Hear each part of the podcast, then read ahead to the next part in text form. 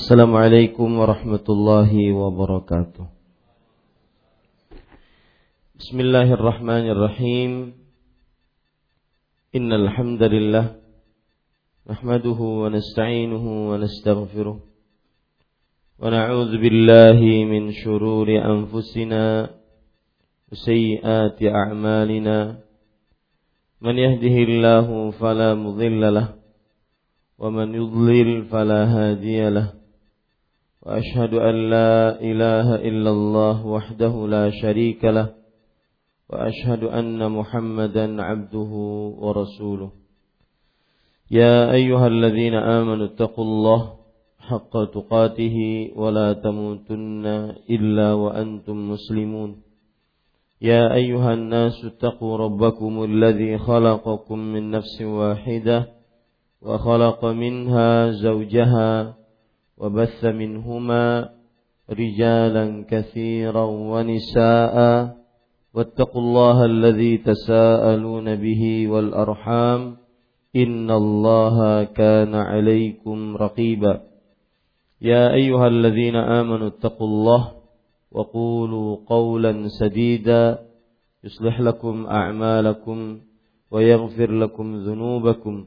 ومن يطع الله ورسوله فقد فاز فوزا عظيما. أما بعد فإن أصدق الحديث كتاب الله وأحسن الهدي هدي محمد صلى الله عليه وعلى آله وسلم وشر الأمور محدثاتها وكل محدثة بدعة وكل بدعة ضلالة وكل ضلالة في النار.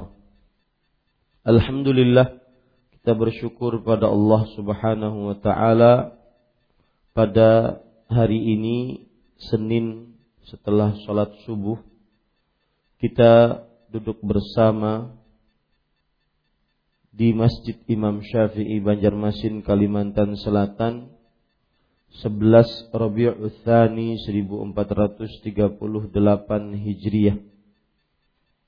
Untuk kembali memulai kajian tafsir yaitu membaca kitab tafsir As-Sa'di yang ditulis oleh Al-Syeikh Al-Allamah Abdurrahman bin Nasir As-Sa'di rahimahullahu taala. Salawat dan salam semoga selalu Allah berikan kepada Nabi kita Muhammad sallallahu alaihi wa ala alihi wasallam pada keluarga beliau, para sahabat serta orang-orang yang mengikuti beliau sampai hari kiamat kelak. Dengan nama-nama Allah yang husna dan sifat-sifatnya yang ulia, kita berdoa, Allahumma a'inna ala zikrika wa syukrika wa husni ibadatika. Wahai Allah, tolonglah kami untuk senantiasa berzikir kepadamu. Bersyukur atas nikmat-nikmatmu dan beribadah yang baik kepadamu. Amin ya rabbal alamin. Allahumma inna nas'aluka ilman nafi'an wa rizqan tayyiban wa amalan mutaqabbala. Wahai Allah, sungguhnya kami mohon kepada Engkau ilmu yang bermanfaat, rezeki yang baik, dan amal yang diterima. Amin ya rabbal alamin. Sebelum saya masuk kepada tafsir surat Ali Imran yang mana pada hari ini kita memulainya setelah kita dengan karunia dari Allah awalan dan akhirannya menyelesaikan pembacaan tafsir surat Al-Baqarah. Maka saya ingin mengingatkan meskipun sudah diingatkan beberapa kali hendaknya kita sebagai seorang muslim tidak lupa setiap pagi setelah selesai sholat subuh membaca doa yang dalam hadis riwayat Imam Ibnu Majah Nah, dari Ummu Salamah radhiyallahu anha beliau bercerita karena Nabi sallallahu alaihi wasallam jika asbaha yaqulu hina yansarifu minas salah ba'da an yusallim. Allahumma inna nas'aluka ilman nafi'an wa rizqan tayyiban wa amal mutaqabbala senantiasa Rasulullah Sallallahu Alaihi Wasallam mengucapkan doa setiap pagi setelah selesai dari sholat subuh, setelah mengucapkan salam. Allahumma inna nas'aluka ilman nafi'an wa rizqan tayyiban wa amal mutaqabbala. Wahai Allah, sesungguhnya kami mohon kepada Engkau ilmu yang bermanfaat, rezeki yang baik, dan amal yang diterima. Doa ini sangat pantas dibaca setiap pagi memang. Sebelum segala aktivitas kita lakukan di setiap harinya. Karena doa inilah target seorang muslim setiap harinya. Ilmu yang bermanfaat, rezeki yang baik, dan amal yang diterima. Orang-orang yang ahli manajemen mengatakan sebuah perkara jika tidak menargetkan sebuah target dalam tujuannya, maka perkara tersebut akan berjalan amburadul. Perkara tersebut tidak ada tujuan. Maka sangat pas Rasulullah SAW mengajarkan kita di setiap paginya doa ini. Agar hidup kita senantiasa mempunyai target dan tepat sasaran. Targetnya yang sangat-sangat diperlukan seorang hamba tidak lepas dari tiga. Ilmu yang bermanfaat, rezeki yang baik, dan amal yang diterima. Bahkan kalau dilihat lebih rinci lagi, urutannya pun sangat pas. Karena kita tidak bisa melakukan aktivitas apa pun baik sebagai kapasitas kita sebagai hamba Allah menghambakan diri atau kapasitas kita sebagai manusia yang hidup di dunia yang perlu bekerja tanpa ilmu bermanfaat. Ilmu pondasi dasar. Dengan ilmu seseorang bisa menghasilkan rezeki yang baik. Dengan ilmu seseorang bisa beramal dengan amal yang diterima. Jadi doanya pas dibaca setiap pagi sebelum beraktivitas dan urutannya pas sesuai dengan keperluan manusia. Kemudian yang kedua, kenapa dianjurkan kita membaca doa ini? Karena aktivitas kita baik keagamaan atau keduniawian sangat membutuhkan pertolongan. Tiga target tadi apa? Ilmu yang bermanfaat, rezeki yang baik, amal yang diterima tidak akan mudah dicapai kecuali dengan pertolongan Allah. Rasulullah Shallallahu Alaihi Wasallam bersabda, "Ihdas ala ma yanfa'uk, wasta'in billah, wala ta'jas." Bersungguh-sungguhlah untuk mengerjakan perkara-perkara yang bermanfaat untukmu. Dan minta tolonglah kepada Allah. Dan janganlah kamu lemah. Maka bacalah doa ini senantiasa sangat kita perlukan. Setelah kita selesai dari pembacaan surat tafsir surah Al-Baqarah dan berhenti pada tanggal 24 Muharram 1438 maka setelah hampir dua bulan kemudian kita sekarang memulai lagi membaca kitab tafsir ini. Muharram, Safar, Rabiul Awal, Rabiul Thani hampir tiga bulan ya bukan dua bulan ada yang protes tiga bulan pian libur jan 11 Rabiul Tsani 1438 Hijriah hari Senin dengan minta tolong kepada Allah kita mulai pembacaan tafsir surat Ali Imran ini. Penulis rahimahullahu taala berkata tafsir surat Ali Imran. Tafsir surat Ali Imran. Dalam buku terjemahan kita halaman 491 yang dimaksud dengan Ali Imran, Ali adalah keluarga. Keluarga Imran. Dan pada ikhwan yang dirahmati oleh Allah Subhanahu wa taala, keluarga Imran, Imran di sini adalah seorang alim besar atau seorang ahli ibadah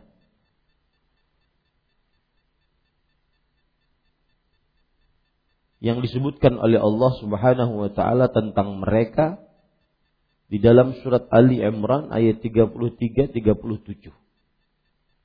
Inna Allah astafa Adam wa Nuhan wa ala Ibrahim wa ala alamin. Sesungguhnya Allah Subhanahu wa taala mengutus Adam dan Nuh dan keluarga Imran Eh, dan keluarga Ibrahim dan keluarga Imran sebagai rasul terhadap alam semesta. Dan para ulama mengatakan Imran yang dimaksud adalah walidu Maryam, ayahnya Maryam. Dan bukan Imran yang dimaksud walidu Musa, bukan ayahnya Nabi Musa. Ya, Imran yang dimaksud adalah ayahnya Maryam alaihissalam. Berarti kakeknya siapa? Nabi Isa. Ya, kakeknya Nabi Isa. Bukan berarti Imran yang merupakan bapaknya Nabi Musa alaihissalam. Bahkan para ahli tafsir mengatakan innama bainal imranain alfan alfa wa mi'atin sana. Antara dua Imran ini sekitar 2800 tahun. Antara Imrannya kakeknya Nabi Isa dengan Imrannya ayahnya Nabi Musa. 2800 tahun.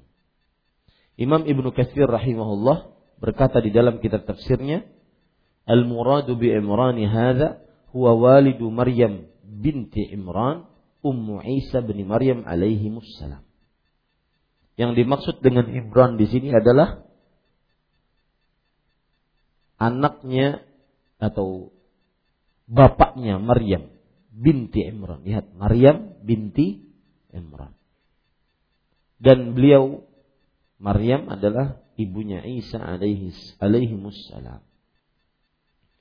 Lihat lagi perkataan ulama tafsir yang lain yaitu Ibnu Ashur di dalam kitab tafsir At-Tahrir wa Tanwir. Ali Imran siapa mereka? Keluarga Imran siapa mereka?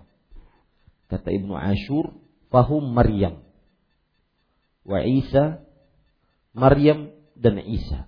Itu keluarganya Imran. Maryam binti Imran ibnu Matan. Maryam binti Imran bin Matan. Berarti buyutnya Nabi Isa namanya Matan. Dan Matan adalah rahibnya Yahudi yang saleh.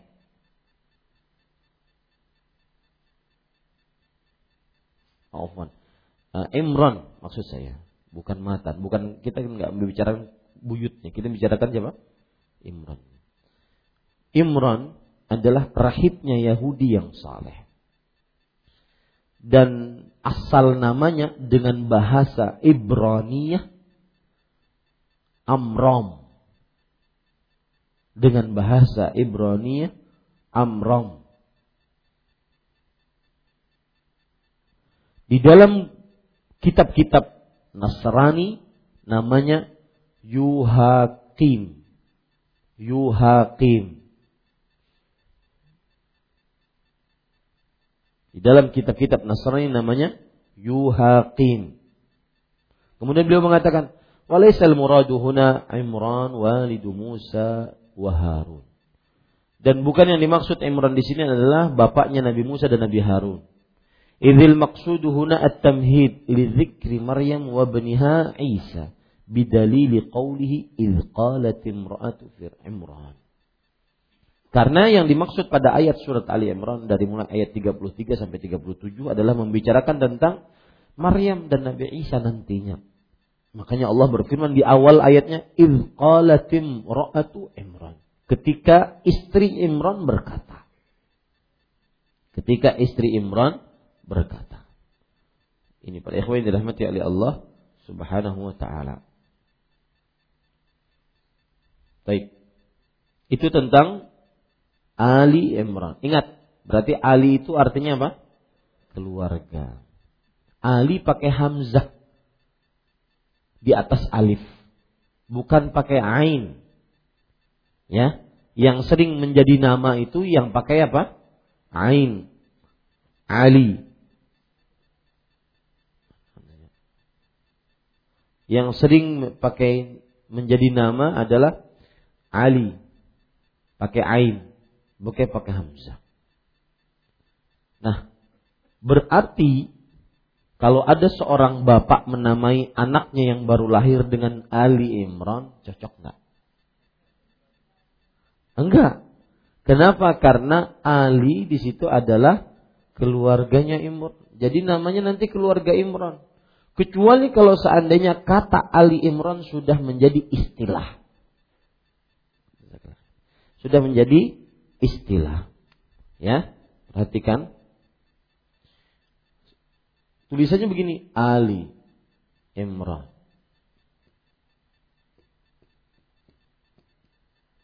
bukan tulisannya Ali Imran.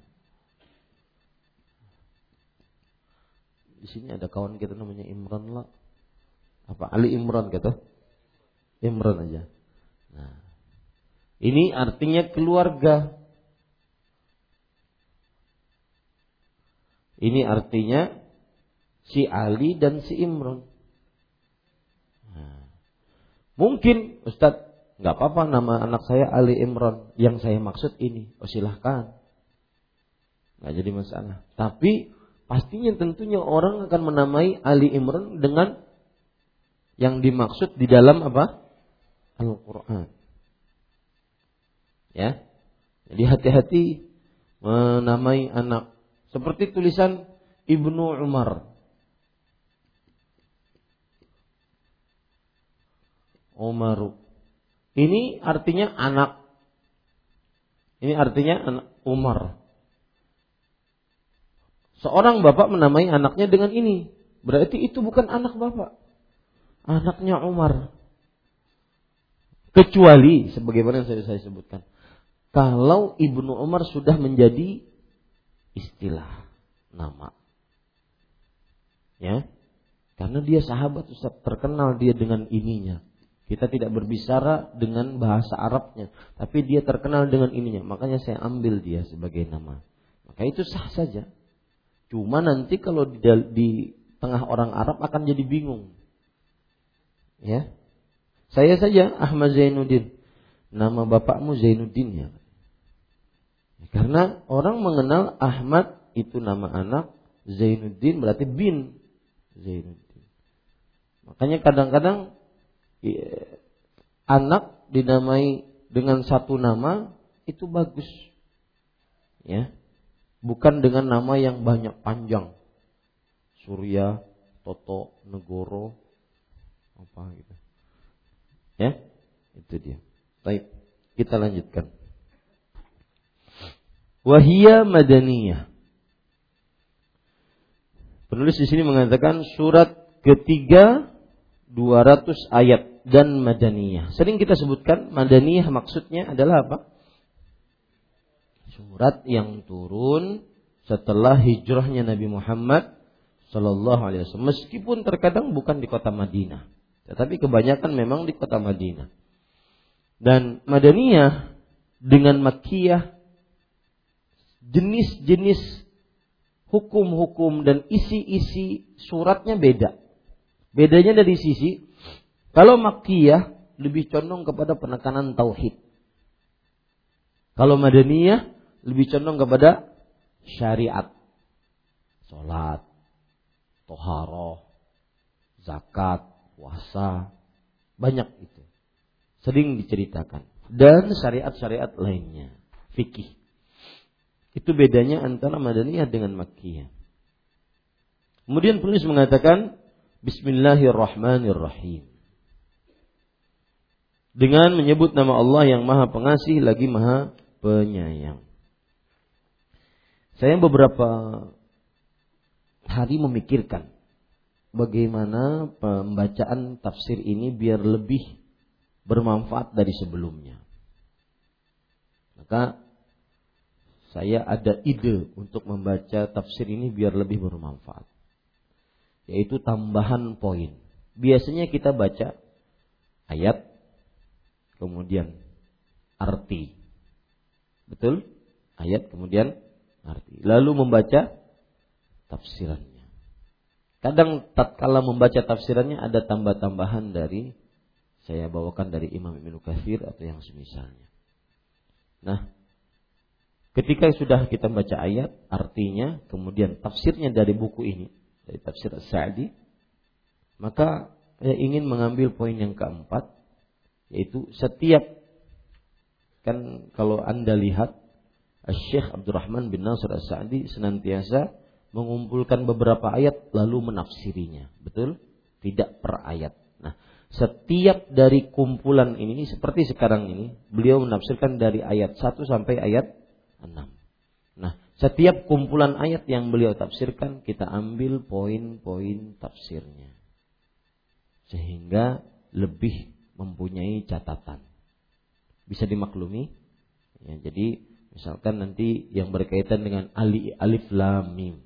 Apa yang dimaksud alif lam mim? Apa maknanya? Apakah terjadi perbedaan pendapat di antara para ulama? Jadi eh, ada poin-poin tambahannya poin keempat adalah setiap kumpulan ayat yang beliau tafsirkan setelah kita membacanya kita akan mengambil faedah-faedah dari ayat-ayat tersebut. Begitu tambahannya. Mudah-mudahan lebih bermanfaat. Baik, kita baca sekarang. A'udzu billahi minasy rajim. Alif Lam الله لا إله إلا هو الحي القيوم. نزل عليك الكتاب بالحق مصدقا لما بين يديه وأنزل التوراة والإنجيل. من قبل هدى للناس وأنزل الفرقان. إن الذين كفروا بآيات الله لهم عذاب شديد والله عزيز ذو انتقام إن الله لا يخفى عليه شيء في الأرض ولا في السماء هو الذي يصوركم في الأرحام كيف يشاء لا إله إلا هو العزيز الحكيم Alif Lam Allah tidak ada Rabb Tidak ada sembahan Yang berhak disembah melainkan dia Yang hidup Kekal lagi terus menerus mengurus makhluknya. Dia menurunkan Al-Quran kepadamu dengan sebenarnya. Membenarkan kitab yang telah diturunkan sebelumnya dan menurunkan Taurat dan Injil sebelum Al-Quran. Menjadi petunjuk bagi manusia. Dan dia menurunkan Al-Furqan.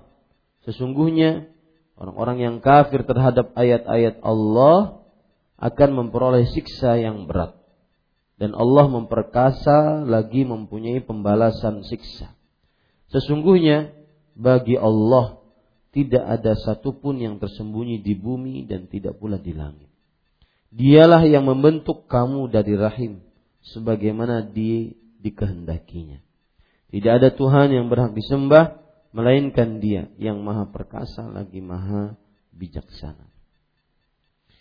Penulis rahimahullahu taala mengatakan alif lam mim minal hurufil lati la yu'lamu ma'naha illallah. Alif lam mim adalah di antara huruf-huruf yang tidak ada yang mengetahui maknanya kecuali Allah. Kita akan berhenti pada poin ini. Para ikhwan yang dirahmati oleh Allah Subhanahu wa taala, para ulama menjelaskan beberapa hal dalam perkara ini. Di dalam Al-Qur'an catat ya terdapat 29 surat yang dimulai dengan huruf-huruf hijaiyah. 29 surat yang dimulai dengan huruf-huruf hijaiyah. Ada yang dimulai dengan satu huruf. Sod, Qaf, Nun. Berarti itu tiga surat. Tiga surat dimulai dengan satu huruf. Dari 29 surat. 29 surat dimulai dengan huruf-huruf terputus-putus. Yang dimulai dengan satu surat, eh, dengan satu huruf ada tiga surat. Sad, Qaf, Nun. Nun surat apa? Al-Qalam. Ada 12 surat yang dimulai dengan dua huruf. Ada 12 surat yang dimulai dengan dua huruf. Surat Ghafir, surat Fussilat, surat Ash-Shura, surat Az-Zukhruf, surat Ad-Dukhan, surat Al-Jathiyah, surat Al-Ahqaf, surat Taha, surat An-Naml, dan surat Yasin. Ghafir, Fussilat, Shura, Az-Zukhruf, Ad-Dukhan, Al-Jathiyah, Al-Ahqaf, Taha, An-Namal, Yasin. Ada beberapa surat sisanya yang dimulai dengan tiga huruf. Al-Baqarah, Ali Imran, Al-Ankabut, Ar-Rum, Luqman, As-Sajdah, Yunus, Ibrahim, Al-Hijr, Ash-Shu'ara, Al-Qasas. Saya ulangi. Ada berarti tiga surat dengan satu huruf. Tiga. Kemudian dua belas surat dengan dua huruf. Tambah tiga berarti berapa? Lima belas. Sisanya berarti berapa? Empat belas. Empat belas dengan tiga huruf. Apa itu yang tiga huruf? Al-Baqarah, Ali Imran, Al-Ankabut, Ar-Rum, Luqman, As-Sajdah, Yunus, Yusuf, Ibrahim, Al-Hijr, Al-Shu'ara, Al-Qasas.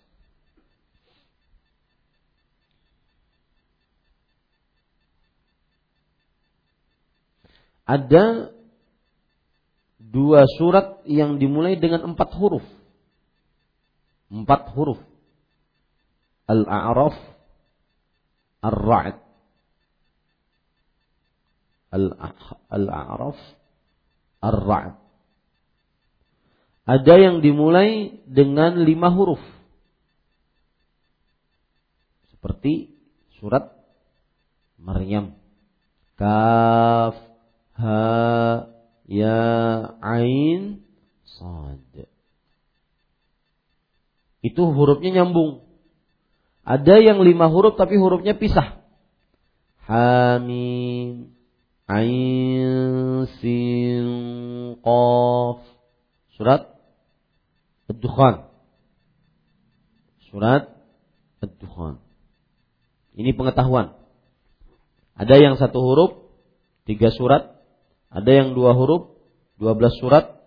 Ada yang tiga huruf, berarti berapa? Empat belas surat. Ada yang empat huruf, dua surat. Ada yang lima huruf, dua surat. Berarti sepuluh yang tadi. Yang tiga itu sepuluh. Eh dua belas. Ya betul. Baik, kita lanjutkan. Para ulama berbeda pendapat tentang makna dari huruf-huruf terputus ini. Pendapat yang pertama bahwa itu adalah sirrullahi fil Quran wahia minal mutasyabih.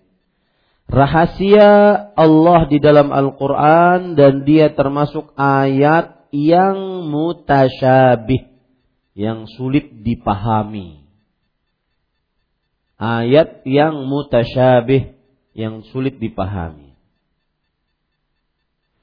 Yang hanya Allah yang mengetahuinya dan kita tidak boleh e, berbicara di, dalam maknanya.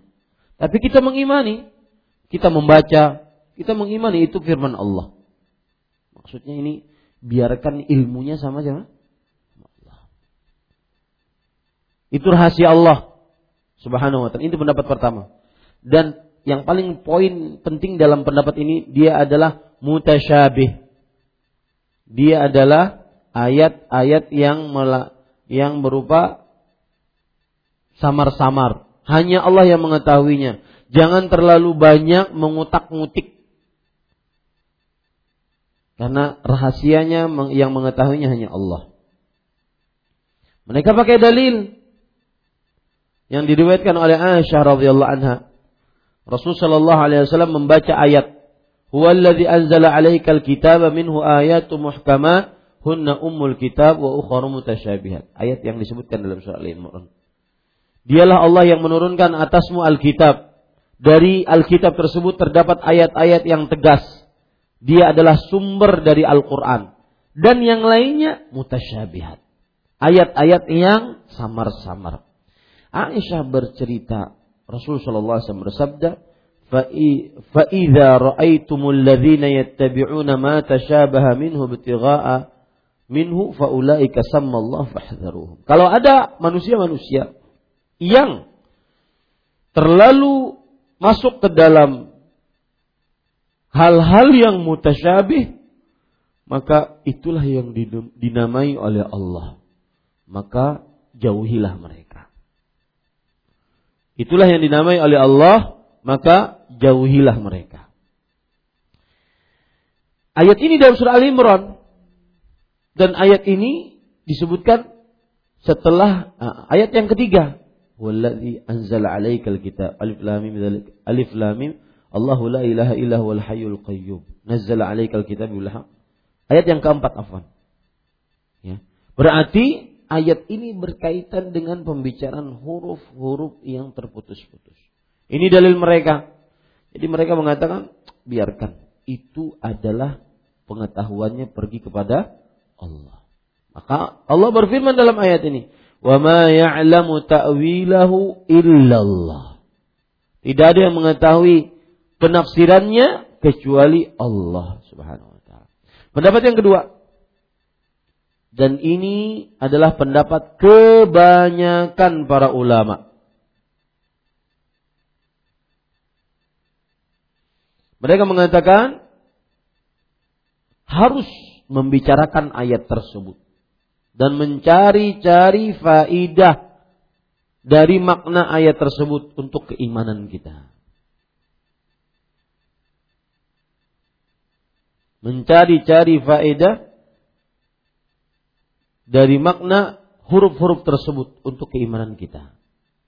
Jadi berbeda jauh antara timur dan barat pendapatnya ini. Yang pertama duda diamkan aja. Allah yang lebih mengetahui. Yang kedua enggak bicarakan. Cari maknanya, cari tafsirannya. Nah, untuk pendapat kedua ini karena disuruh mencari tafsirannya berbeda-beda pendapatnya. Pendapat yang pertama yaitu pendapat dari Ali bin Abi Thalib dan Abdullah bin Abbas. Huruf-huruf yang terputus-putus adalah annal huruf al muqatta'ata fil Quran hiya ismullahil a'zam illa an innana la na'rifu ta'lifahu minha. Bahwa huruf-huruf terputus-putus dalam Al-Quran itu adalah nama Allah yang agung. Yang sudah kita pelajari dalam kitab fikih doa dan azkar. Ismullahil a'zam. Kita ini orang ajam Pak, saya berpesan. Kita ini orang ajam tapi ada istilah-istilah dalam ayat Al-Quran, dalam hadis, dalam pembicaraan para ulama yang harus kita hafal. Seperti Ismullahil A'zam. Yang artinya nama Allah yang paling agung. Harus dihafal. Arabnya itu dihafal gitu. Ismullahil A'zam. Kata Ali bin Abi Thalib dan Abdullah bin Abbas radhiyallahu anhuma bahwa yang dimaksud dengan al-huruf al-muqatta'ah huruf yang terputus-putus adalah Ismullahil Azam. Nama Allah yang agung. Kecuali kita tidak mengetahui bagaimana nama tersebut. Atau apa maknanya nama tersebut. Seperti kalau kita singkatan misalkan ya. Eh, bubur kacang hijau disingkat burjo. Singkatan benar nggak itu? Bubur kajau singkatannya.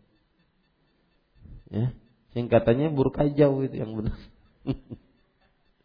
ya. Nah, para ikhwan yang dirahmati oleh Allah, ini singkatan. Nah, sama maksud mereka seperti itu. Alif lam mim mungkin ada singkatan alif apa, lam apa, mim apa. Itu maksudnya. Jadi mereka mengatakan bahwa is, uh, huruf muqattah ismullahil azam. Huruf-huruf yang terputus-putus itu adalah nama Allah yang agung. Cuma kita nggak tahu sambungan-sambungannya apa. Sing, uh, apa namanya? Sempurna dari singkatan itu apa? Alif menunjukkan apa, lam menunjukkan apa? Kita nggak tahu. Ini pendapat yang per pertama. Pendapat yang kedua disebutkan oleh Imam Asyuti dan ini pendapat kedua dari Abdullah bin Abbas radhiyallahu anhu. أنها حروف مقطعة كل حرف منها مأخوذ من min ismin min ismin min الله تعالى Ini hampir sama, cuma ada penafsiran benar-benar penafsirannya. Imam Asyuti. Ya, beliau mengatakan bahwa Abdullah bin Abbas mengatakan huruf-huruf terputus terputus tersebut setiap hurufnya diambil dari nama-nama Allah. Seperti kata Imam Asyuti, alif lam mim. Maknaha alif. Ya. Alif lam mim maknaha maknanya ana Allah a'lam. Alif lam mim ana Allah a'lam. Harus kita tulis. Lihat alif lam mim. Maknanya alifnya ana. Lamnya Allah. Mimnya a'lam.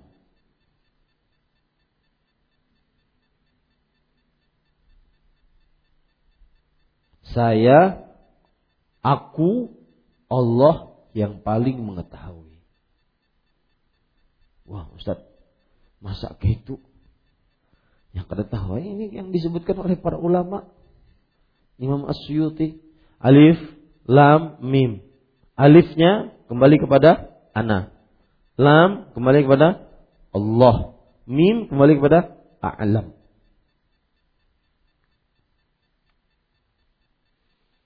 Kemudian Alif lam mim sad.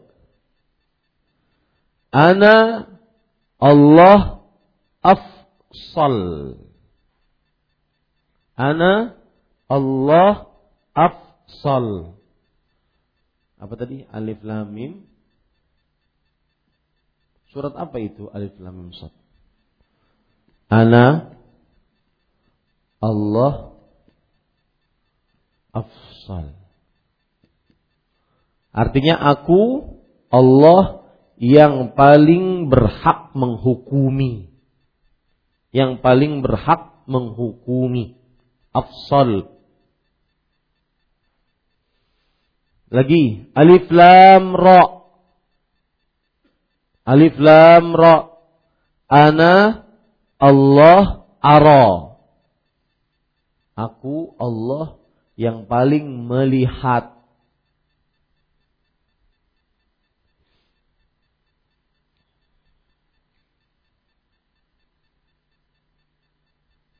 Lihat lagi.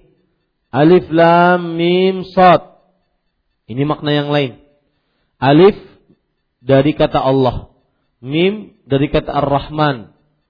Sad dari kata As-Samad. Kayaknya terlalu berlebihan lah. Diambil-ambil hurufnya. Ya namanya juga sebagaimana pendapat yang kedua. Bahwasanya harus kita cari maknanya. Pendapat kedua dari para ulama. Bahkan ini disebutkan jam'un kabir mayoritas para ulama berpendapat mencari maknanya. Pasti ada maknanya. Dan mereka berpendapat seperti ini ada dasarnya Pak. Maksudnya apa? Bahwa Allah tidak mungkin berfirman dengan firman yang tidak ada manfaatnya. Mustahil. Bahkan sifat kalam bagi Allah itu sifat yang agung. Ya, kalau ada orang bermamai, bermamai, bermamai. Itu kan sifat kekurangan. Kalau ada orang yang berbicara terus berbicara tanpa ada makna tanpa itu kan sifat kekurangan dan Allah mustahil mempunyai sifat kekurangan. Maka pendapatnya wajih. Artinya pendapat kedua ini kita harus cari sebabnya. Eh apa maknanya, artinya. Karena tidak mungkin Allah berbicara dengan sesuatu yang tidak bisa dipahami. Qaf dari kata-kata qadir yaitu Allah Maha Kuasa.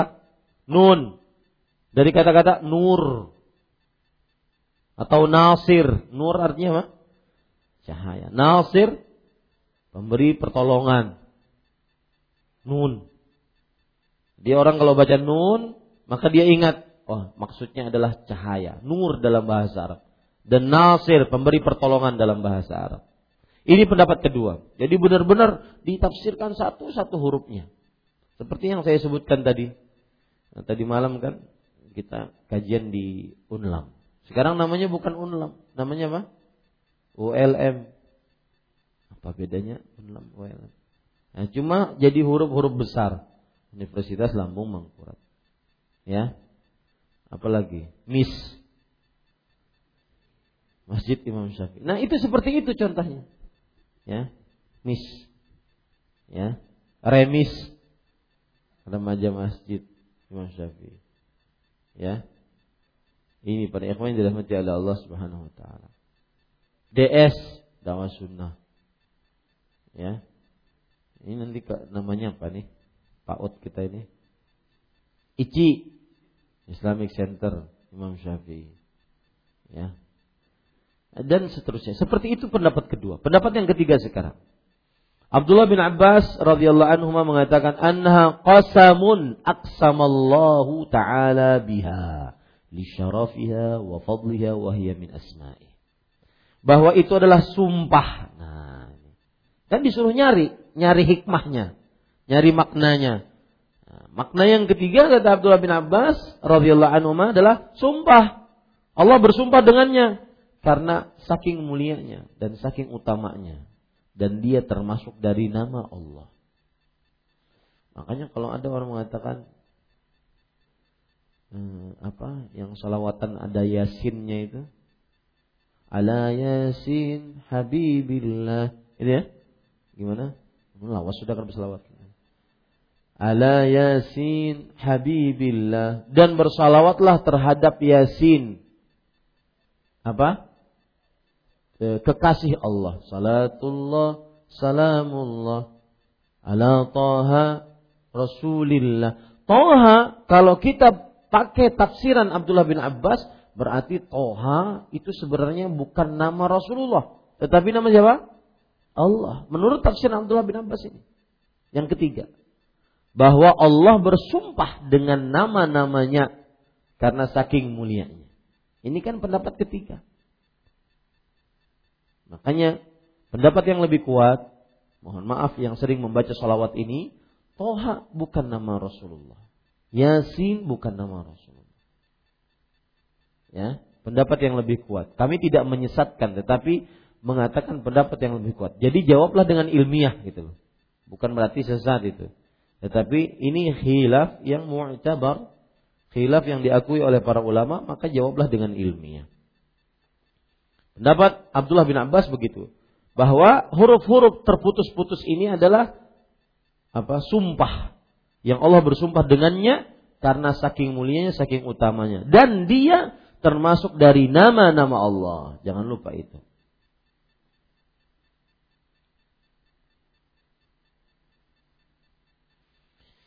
Tapi pendapat yang keempat bahwa dia adalah nama dari nama-nama Al-Qur'an. Ah. Al-Qur'an kan punya banyak nama. Salah satu nama-namanya adalah huruf-huruf yang terputus-putus ini. Pendapat yang kelima adalah dia dari nama-nama surat Al-Quran. Kalau tadi nama Al-Quran, yang kelima dia dari nama-nama surat Al-Quran.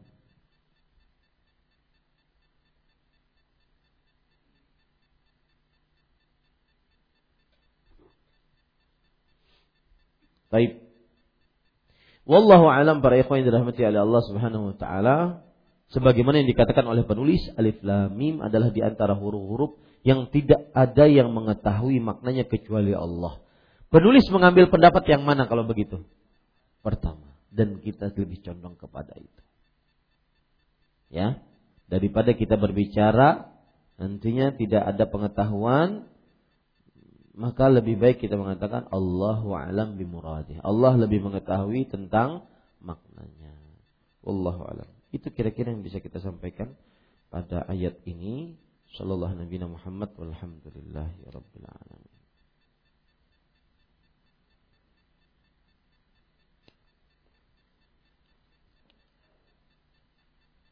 Ada pertanyaan? Ya, jika tidak ada kita cukupkan dengan kafaratul majlis. Subhanakallah hamdik. Asyhadu an la ilaha illa anta astaghfiruka wa atubu ilaik. Wassalamualaikum warahmatullahi wabarakatuh.